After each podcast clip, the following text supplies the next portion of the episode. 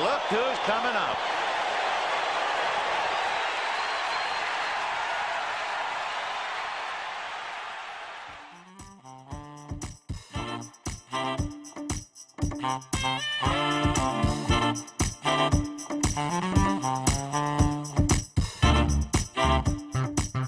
All right, it is 5:22 or 4:22 Eastern time. Skipped an hour there. This is Ultimate Fantasy Sports Daily on just a terrific Tuesday. You got two Major League Baseball playoff games going on right now, and maybe the Houston Astros are going to fight back a little bit because they do have a man on first now. So just an awesome day. Major League Baseball, 4 games today. We'll get into the schedule in a little bit. And then, of course, the NHL season opens in North America tonight with a pair of games. We'll talk about that a little bit later with Derek Van Deest of Post Media. But right now, I'm very happy to bring in our first guest of the day.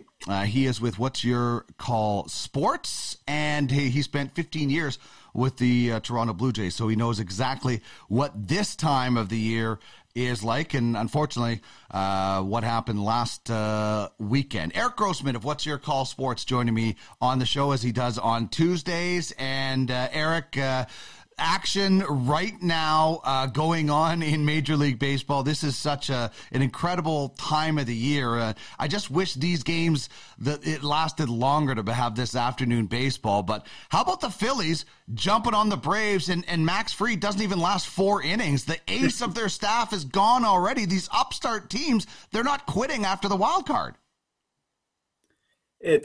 Dean, it's incredible. I mean, honestly, sometimes you just have to sit back and just enjoy it. Just laugh at sports. Like, that's the thing. Like, if anyone could, if we could predict all these things, like, you can't, right? Because we're not robots. Nobody's a robot. You know, everyone, you have your good days, you have your bad days. I know it sounds kind of simple, but I mean, it's true. You're just, it's just you and the ball. You're on the mound. It's going to go well or it's not. I know it sounds, but that's just really the simple fact of the matter. Yeah, and the Phillies, they're doing it. Sometimes you might look and you'd be like, wow, he's out in the 4th inning. They're up 7-3. They must have hit a lot of home runs. They're just smacking the ball around the yard and getting runners in scoring position. And that's actually what Seattle did right off the bat, jumping on Justin Verlander. And maybe that's the strategy for these underdog teams is, why should we be intimidated? We just knocked out the Cardinals with some of the, Hall of Famers, or we just came back from 8-1 against a team with the stacked young studs. So why be intimidated? Let's just go after it. Seattle in the first 2 innings had 2 runners on third, or runner on third twice. I mean, I guess that's the thing. You're there as a wild card team. Nobody expects you to win. Go after it and throw courage to the wind. Exactly. I mean, I like these 2 examples, these 2 matchups, because there's familiarity there. Like, they play each other so much during the year that you do pick up on certain things. So let's take Philly and Atlanta, for example. So Philly would have seen this pitcher, maybe I could have, looked before I got on just to see how many times the Phillies have faced them, right? So now this could go both ways. A lot of times when a pitcher has success against a certain team, it's because they've done the film work. They know what pitches to throw, which ones not to throw, which locations to throw them. There's a game plan for everybody. If you face them enough times, the strengths and weaknesses of each team, right? So in each player. So that's good and bad. It also works the other way for the opposing team, because then they know your ins and outs as well as anybody. So it's like if they picked up on something. I remember Cito would always, he would say it a lot of times, he can tell what a pitcher is going to throw just by their body language, just by the way, if they do something with their glove. If they do something with their glove, they knows it's off speed. If he doesn't do something, if they don't do it, then he would tell the hitters what to look for. So there's little things like that. When you see a guy enough, you start picking up on those things, and that's for Houston and Seattle as well. So maybe Seattle has faced Verlander sometimes this year, and they're picking up on those things. I'm not saying that's happening. I'm just saying those are things to look for when watching those matchups. It's interesting. So, you have Justin Verlander, so people will say, well, of course you're going to stick with Justin Verlander, but like he's almost at 50 pitches already. And obviously it's Justin Verlander, so he gets a little bit more rope to try to get, and Houston has an pretty explosive offense, so you know, he's at 50 pitches right now, top of the third with one out. Other managers at times might have bailed on it. This is Dusty Baker, right? This is Dusty Baker saying, this is my horse. I'm going to see if this guy can recover. And then that's what a Hall of Fame career has bought Justin Verlander, isn't it? 100%. I mean, and this is where the managerial instinct comes in. That's what I was saying earlier when I'd come on your show, be like, okay, so a manager isn't always taking this guy out, batting this guy here. It's understanding each player, and each player needs to have a different kind of understanding than another player. So he will manage Verlander differently than he manages anybody on the team. So he knows what he's doing when leaving Verlander out. It's just like you said, Dean, if it was another pitcher and maybe not as much experience, then maybe there's a bit of a shorter leash, but with Verlander, he's just got confidence that he'll at least keep him in, even if he's got his C stuff, not even his B stuff, just his C stuff might be better than a lot of people's B, you know? So look, I'm going to take Dusty's word for it here. He knows what he's doing, and maybe it'll work out. Who knows? Or not. You know, and here's the thing. If it doesn't work out, at least you're not burning bullpen arms in a 4-0 game, right? You're okay. Right. So if Verlander, certainly you want Verlander to be able to pitch again in this series, possibly. So you don't want to burn him out too much, but he can easily get to 60, 65 pitches, and then you can take him out, and then you're not wasting a bullpen arm. So, and again, it's Dusty Baker managing by feel. Tonight you got ALDS game one. Guardians and Yankees, and out of any team that is playing with house money, is it not Cleveland? I mean, nobody expected them to be here. Maybe if Baltimore would have made the playoffs. I mean, Seattle, people could see Seattle coming. And the other teams, I don't think there's a surprise, but this is a surprise that I think Cleveland is here as early as they are, and now they get the juggernauts. But I like this pitching matchup, and I like Cleveland in this series for one reason. Well, in this game for one reason. Gerrit Cole gives up home runs. He does. It's the thing that has plagued him the last little bit. So I like Cleveland to continue this upset. Is it too much for them to beat the Yankees, do you think? Oh, no. I'm actually I agree with you. I'm going to take Cleveland to actually win this series. I like even more so that it's a 5-game, it's best of 5 with Cleveland. The less games, I mean, this isn't rocket science, but the less games you have the win, it's going to be better. And you can surprise a team. Like, that's why I didn't want to put too much stock into that first round. Like, it's best of 3. To me, that's anything goes. Just throw it up in the air and see where it lands. Like, a series of that, you know, that short of a series, I mean, it could favor anybody. So I like this matchup tonight, and I'll tell you why.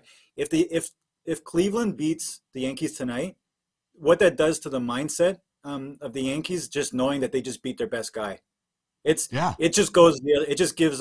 give Cleveland so much confidence knowing they just beat that's your best hand, and we just beat them. And if it goes that way, then the Yankees start going, oh, okay. Then you start. It's all mindset at this point. It's nothing. It's not physical anymore. Now it comes down to just dialing in, focusing in on what you're going to do out there, and any thoughts that get in the way of the goal and what you have, it'll really play on you. So I know it's game one, it's not over, but this is a big game one probably for more than the other series. I think this game one's more important. And probably more important for Cleveland than certainly it is the Yankees, right? Like Cleveland to win this game. If the Yankees win it, then they're just the confidence decreases. But if Cleveland wins this game, it's like, okay, well this is, you know, it really throws a question mark into that Yankee mindset. Maybe we'll see, but certainly. For sure. But it's more important. Game one is more important to win for Cleveland than I think it is for the Yankees. And then this is an interesting story. You've got this matchup of the little brother, big brother. San Diego, you know, has been trying and, you know, looked like they were building their roster to try and compete with the Dodgers. And now they do get the Dodgers. And, you know, this is a Dodger team that doesn't have Walker Buehler, is not starting Clayton Kershaw in the very first game. So this is a different Dodger team than we've seen. And it is still a Dodger team that has dominated the Padres in the regular season.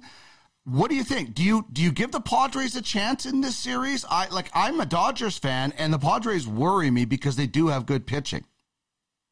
I give Dean my approach to the playoffs, especially in baseball. I give everybody a chance to beat anybody.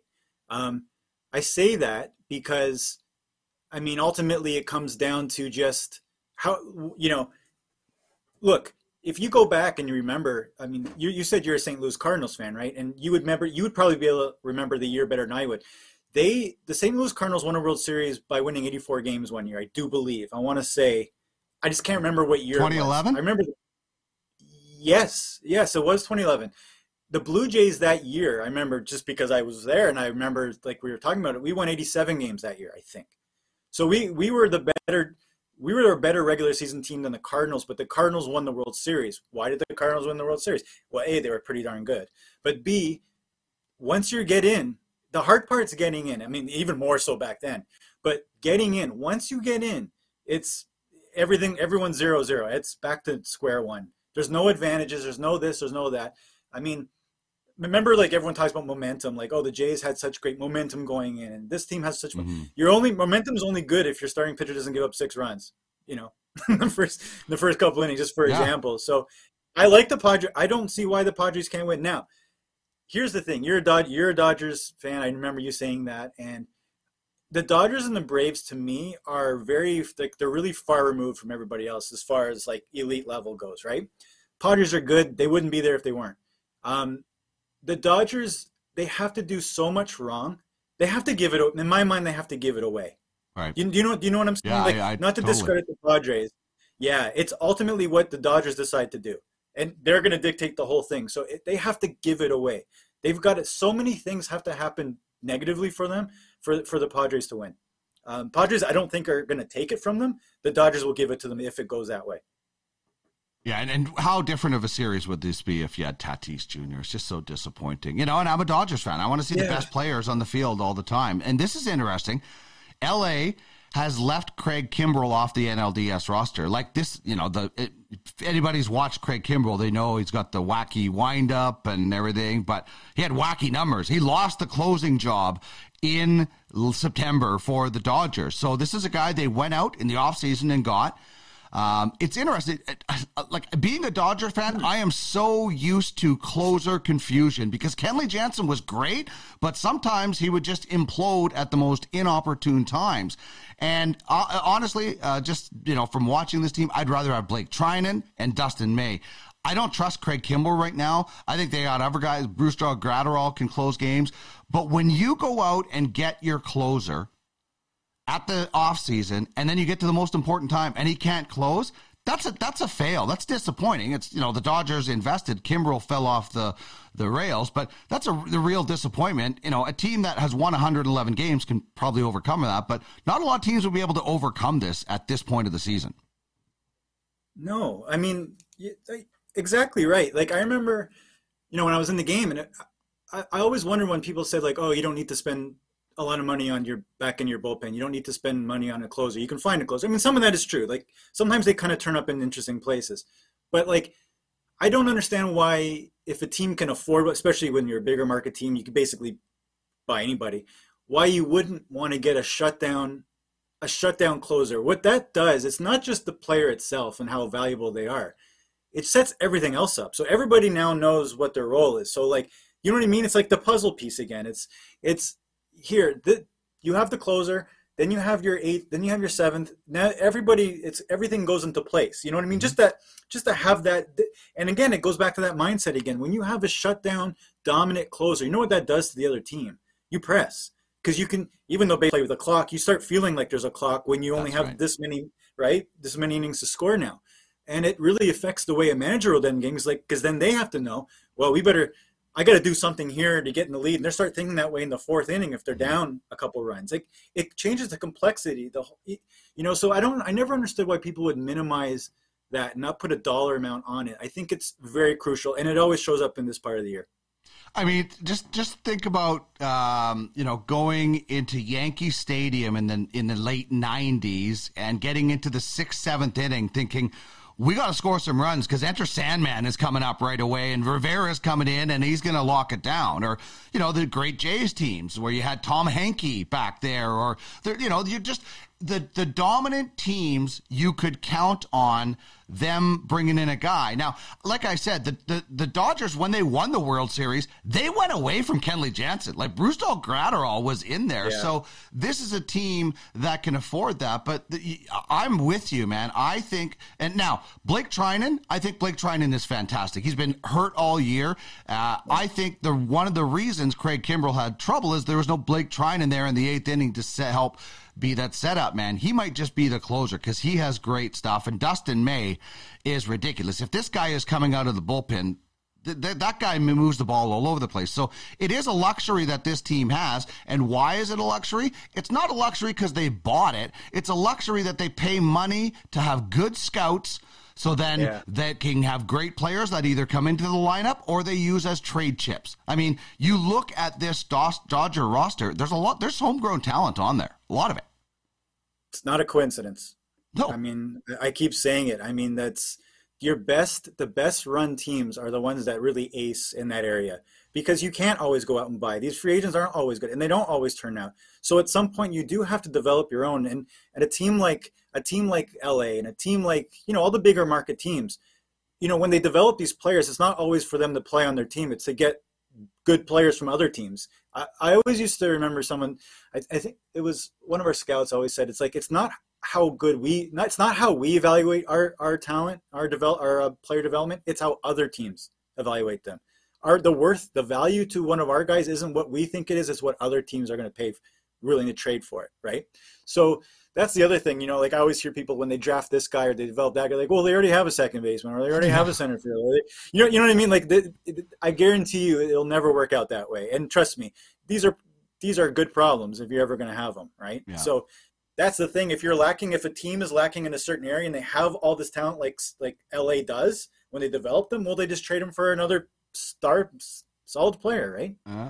Alex Verdugo turned into Mookie Betts, right? Like that's pretty good development, and you know the list goes down. And listen, they've missed on guys for sure. You know, there's definitely every team has misses, but you're exactly right. You know, and it goes into all sports. I mean, Craig Button famously tells the story on Tracking the Draft with me about when they were in Dallas and they were like, maybe we don't need Scott Gomez. We've had pretty good centers. And then Scott Gomez turned out pretty good, right? So you got to take, you know, whatever you think that best player is, whether you have a long jam at shortstop or not, because injuries happen, players move positions, you can trade chips. So I think that is a terrible way of building a team.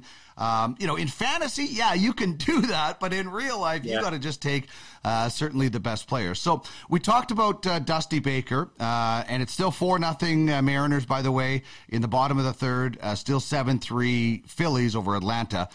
A guy managing by feel.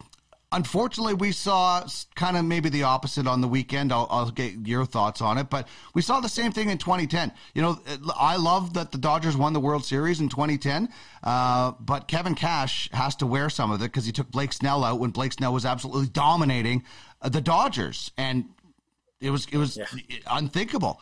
Did we see the same thing happen last weekend? And is this where you – I don't know if it was you that talked about it, that managers want to manage and not be ruled by the book. Yeah. Yeah, I'm glad you – that's such a great thing you brought up there. So because, you know, since you're a big-time Dodger fan, you should have sent a thank you card to Kevin Cash that day. Totally. Seriously, I appreciate you making this so much easier. Like, I don't that one to me – I'm not a big second guesser because I understand what's going on. Like I not right away. It took a few years to figure out like, okay, these are how they make these decisions. But the guy he wasn't even struggling, Snell. He wasn't, when you get to a point and let's say you've had these innings where you keep getting out of jams, but you keep getting lucky. You keep doing it. You get out of jams, you're going deep in the counts. You're throwing a lot of pitches. You're starting to get a little bit of wear and tear. And like, that I totally understand, but there was nothing of the sort. They were touching him. You know what I mean?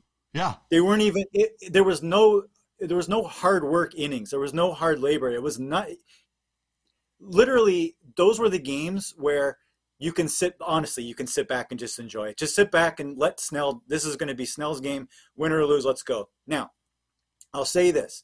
If he goes by the book in that case, all right, fine, okay?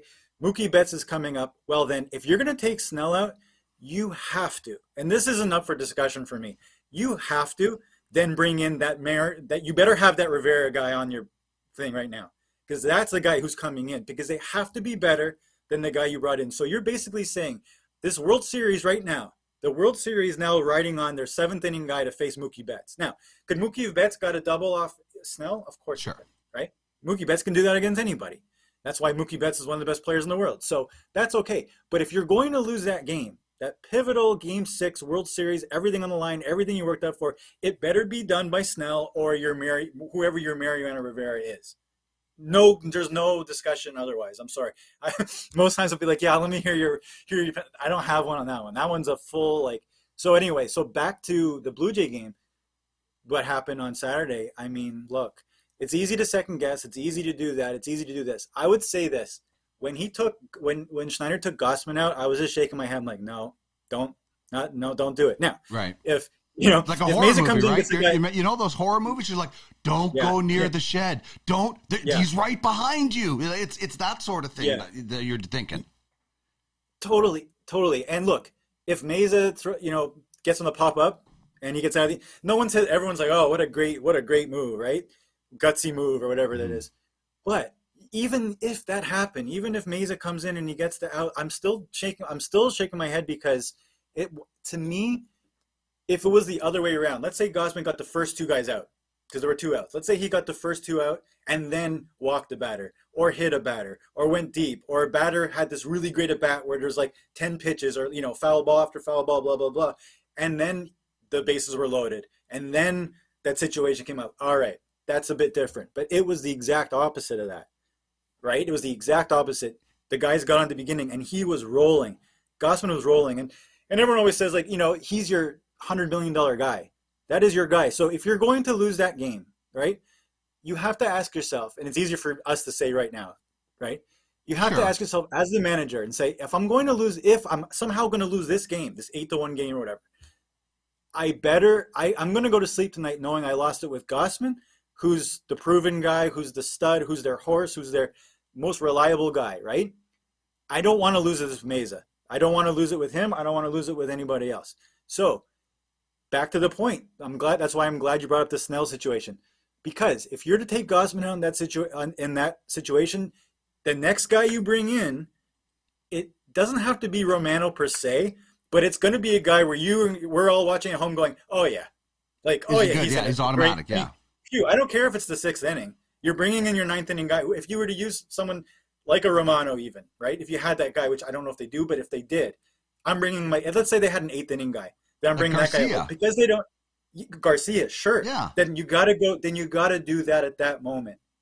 Otherwise, you can't take Gossman out. That's my only thing with that. Yeah. And listen, I'm watching that and I'm thinking, wow, that's weird. Not once – in that moment, did I think of Blake Snell? You know why? Because it was 8-1. Like, it was 8-1. So even though he made that decision, it's like the Cubs and Bartman, right? They still blew it. They still had a chance after that. So even though he made that decision, John Schneider made that decision, I'm still thinking it shouldn't matter. It's 8-1. Like, and then I know other things happen, and then. Obviously, the collision, and like we said in our emails, it was like watching a slow car crash that you're not involved in, but you're right there, right? It was weird. And those weird coincidental situations where a guy hits it to the only spot in that Bermuda Triangle where you're not going to be everything happens for a reason after that. It's the baseball god saying you had your chance, man. Like, that was the that instance in that game when they took Gossman out, that was the game. Even though it's 8-1, you don't feel that way at the time, but that's the crucial part. That is the part you got to get out of that. And you get out of that, Seattle might go, all right, well, that's right. They start thinking about Game 3. All right, well, they got out of that and we're in the 6th. Okay, fine. But because you just give them that extra breath, that extra, like, once you get, again, that mindset, you get into the thought where, like, oh, yeah, we got him now. What that can do, there's no amount of money that can pay for them to have that feeling of knowing that you got them, and the other way around. And then for the Blue Jays to think the opposite. So they think they're unbeatable, right? Yeah. If you're going to take Gossman out, and he was rolling, like it wasn't, like I said, he started bad and ended strong. Mm. If you're going to take Gossman out, you better be sure the next guy has to be better than Gossman. Has to be. Yeah. Listen, I get it. Factually, you're going to be better the third time around against the order, but I only go by that if I see my pitcher, like, and unfortunately managers don't have the little fatigue bar that they have in video games that tells you, you know, the percentage left of your pitcher, but you got to know this guy's dealing and he should still be out there, even though it's the third time facing these guys. Here's the other interesting thing that happened is happening in baseball. And it's, in all response to the Houston Astros. And by the way, Jim Crane still thinks they're okay. I don't think it taints it. He still doesn't think that what they did taints their World Series. But how pitchers are getting their signals has changed. I mean, we know the 1, 2, the signals. We know the sign stealing, all that stuff that went on. So this is bizarre. PitchCom now, a button. So I don't know if it's relayed to the catcher, then he pushes a button, then it's relayed to the pitcher. But Chris Bassitt couldn't hear it. Like the other night from the Mets, he couldn't hear it. So this has gone so high tech. Like I was watching with my father-in-law and my wife's uncle, and they're like, what is going on here? I'm like, he doesn't know what pitch to throw. And they're like, why don't they use the hand signal? So then I was explaining to him. But this all goes back to the Astros, and it's not every team is using it, I don't think, but it's bizarre and good in some ways, but also it has its technological drawbacks. Look, I mean, there's people in these positions that know a lot more than I do. I just can't imagine you're going to add an extra element to the most important part of your season. Like, why would you give a pitcher something else to worry about outside of the 9 guys that he has to face in that lineup? Like, don't you think that's hard enough? Like, going out there and pitching in the postseason against the San Diego Padres, to me, would be enough. And now I love technology. I love tech more than, you know, just about as much as anybody, but not today, not now, not like, don't get, it's another distraction. The last thing you need is another distraction. You're now not focusing on what you're supposed to do and you just get the batters out, which he's more than capable of doing. Right. So, you know, I'm not a fan of that at that moment. Spring training, go nuts, regular season, sure, figure it out. But look, it failed them. It really did. And I don't like it there. I don't. I just think it's weird. It is weird. Sign stealing has been part of baseball forever. And I always heard the coaches say, well, if they're stealing our signs, we're not doing a good enough job of hiding them. Right. This Astros took it to another level, as we all know. Yeah. We'll talk about that another. That's been like, you know, we all know what they did. They took it to a completely, Major League Baseball basically set them up to do that. I actually blame a little bit of Major League Baseball. You always have to blame the Astros. They're the ones that did it, so you can't. But MLB kind of put it in their face. They kind of waved it in front and say, "Hey, we're going to give you extra cameras and extra machine, extra computers, extra." As soon as you start giving those guys extra ways to pick up pitches and to do this, they're going to take full advantage. What? It's the honor system. Yeah. And do you think that like other teams aren't doing something? Of course they are. It's just they're not hitting trash cans and putting and wearing buzzers. That's what I mean. Yeah, so, that's the thing. Major League Baseball said here's a computer. They didn't say here's a trash can. But they did. It's the same as in the late 90s. They looked the other way. Yeah. They rode the home run race back to popularity, then, you know, through the book at, you know, it's major. Yeah. I agree with you. I think, you know, technology is great, but you know, obviously, it you know, the Astros deserve 95% of that blame. The fact that they engineered it, but you're right. Sign stealing has been in the game, and I just think there's some things that get out a little out of hand. Now, I'm not sure what you thought about Buck Showalter asking about the ears of Joe Musgrove. For me, I thought what Joe Musgrove did after was totally warranted. He, you know, gave it to the Mets and gave it to the crowd. I also thought what Buck Showalter did was fine. It's allowed in the rules. You're trying to knock a guy. And you know what I compared it to? The Montreal Canadiens calling the illegal stick on Marty McSorley in 93. And it cost the Kings pretty much the Stanley Cup. So I know people had a problem with Buck Showalter basically saying, I think he's cheating, but it's part of the game. He's allowed to do it. I have no problem with it. Where do you stand? Dean, I'm with you. I know I want to be like, and this is what we're going to be doing on What's Your Call Sports next week. We can get into that later, but I want to have a definite opinion as opposed to, going each way. I agree with you. That's what I said. I see it both sides. I totally see why Musgrove would be doing that, and I totally see why Showalter did what he did.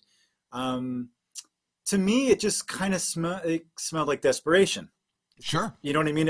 He was desperate, though. He was desperate. And it wasn't just for fun. He had reason to do it in his mind. He definitely had reason to do it. Would he have done that in a regular season game? No. With the same information, he would not have. I don't think so. I mean, who am I to say? But I don't think he would have. Right? He saw it was coming to an end. He felt like, I only have one shot to do this, and I think it's actually legit. And if he did see him going to his ear a lot, then they weren't glossy, they were shiny. Yeah. And everybody, people were talking about it on social media starting in the second inning. So somebody from the Mets is probably like, he's got something on there. So I think it was fine. And you're right. Buck Showalter said after, he said, I don't care what people think. I did it for my team and blah, blah, blah. I think Joe's a great player. And, we used it. I don't think Buck thought he was going to win any of that challenge. I think he did it just to try and disrupt him. Didn't work, but he tried. It's like a cork bat or something. Yeah, exactly. Right. You actually now just talked me into now I'm okay. I'm perfectly okay with it because it was obvious. Because I'm always a fan. It has to be something that you can see too. You know, for people at home, it has to be so obvious that you have to call it. They're basically forcing you to. Like there's been other players and other pitchers in the past. I can't remember the pitcher from the Yankees who got called on it. Not Severino. It was another guy. His name is slipping my mind now, but he got thrown out of the game. Umpires came over. They saw he had something, and even the pitcher was like, "Yep, you got me," because it was so obvious, right? Those ones, and his ear was shiny. Like then, if you and I can see it, then why shouldn't Showalter do it? So you talk me, and now I'm going full on the Showalter side of it. All right, well that's good. Totally so. Right move. Yeah. So let's get into What's Your Call Sports and what you guys have going on. Obviously, people can follow on Twitter at WYC Sports. And, what we do here, what everybody does around the water cooler is kind of what you guys want to do. 100%. I mean, that's basically what we were talking about today. Everything in there, should the pitcher come out of the game? Who would you put in? Like, what's your call? It's basically, we want to put you into either the perspective of the umpire or put you in the perspective of the manager, right? And say like, if it's so easy, what would be your call, right? Let's see how you would do. And one day would love to be able to do it in real time so that you can actually see how difficult it is, right? So this week we're going to do, we come out with a video every Thursday, and this Thursday is going to be top 5 controversial playoff moments, right? And there's so many you can choose from. We're going to lead off with the Musgrove one as a controversial kind of moment or situation in a playoff game. Dean, give me off the top of your head, is there one that you can think of? In a playoff game? It has to be a playoff game. Well, I kind of put you on the spot there, but but there are a few. But like I'm trying to think of this is a play a couple of years ago at first base. You said the Bartman one, like earlier on in our conversation. You said the Bartman one. I mean, it was a controversial moment. Yeah. Right. So something along those lines. That's what we're kind of trying to go for. Is there one that you had in mind that you can remember that? Not really off the top. Other than I'm trying to think of the guy who slid through at second base a couple of years ago. I thought he played for the Braves, and that was kind of controversial, or maybe it wasn't the Braves. Maybe it involved the Braves. I'm not sure. And then you have the famous Jeffrey Maiel in the New York Yankees, Derek Jeter home run against Baltimore. Yeah. When he literally reached over the seat, and they have a right field umpire at the same time. Like for the playoff games, they have outfield umpires. For those exact reasons, and yet they still made it. They still got it wrong. Yeah, oh, that's wild. They still got it. It's so that's what our video is going to be. It's going to be our top five, but we want you, Dean, and we want whoever to give us your top five. What are your, right. If we missed, or if you agree, if we missed something, if there's something that said, like, you can remember a moment from your favorite team that this cost you in your mind, you think it cost you the game, and it was in the playoffs and controversial. We want you to share that with us. So that's what, right. That's what we're going to be doing this Thursday. I'm going to share this with you right now. The Braves have scored 3 in the 9th now. It's 7-6, 2 outs. Okay. Somebody just made a miraculous catch. Chapman hit a 3-run home run. Somebody just made an incredible catch for the Phillies. I just caught it out of the corner of my eye. And the Astros, Crawford just hit a solo home run. They're up 5-2. So baseball continues to deliver awesome moments, and I can't wait to jump on in the debate for What's Your Call Sports, top 5 most controversial plays. People can find it at WY Sports on Twitter. And they can join the fun conversation. Absolutely. Yeah, everyone's opinion is welcome. We want to hear from everybody. Definitely. That's what makes it grow. Beautiful. All right, next Tuesday we'll see where these series have gone and see what happens for the championship series as this exciting run to the World Series continues. Thanks as always, Eric. Oh, it's my pleasure, Dean. Thanks so much. You betcha. Talk to you. I cut him off a little bit. There's Erik Grossman from What's Your Call Sports on Twitter at WYC Sports. Fun debates, and we do it all the time. We do it with each other. We do it with coworkers. And the Phillies did get it done. The Phillies have won. So there you go. The upstart Phillies hold off the defending champion Braves. They were up 7-3 at one point, finishes 7-6. We'll see what kind of comeback the Astros can mount against the Mariners.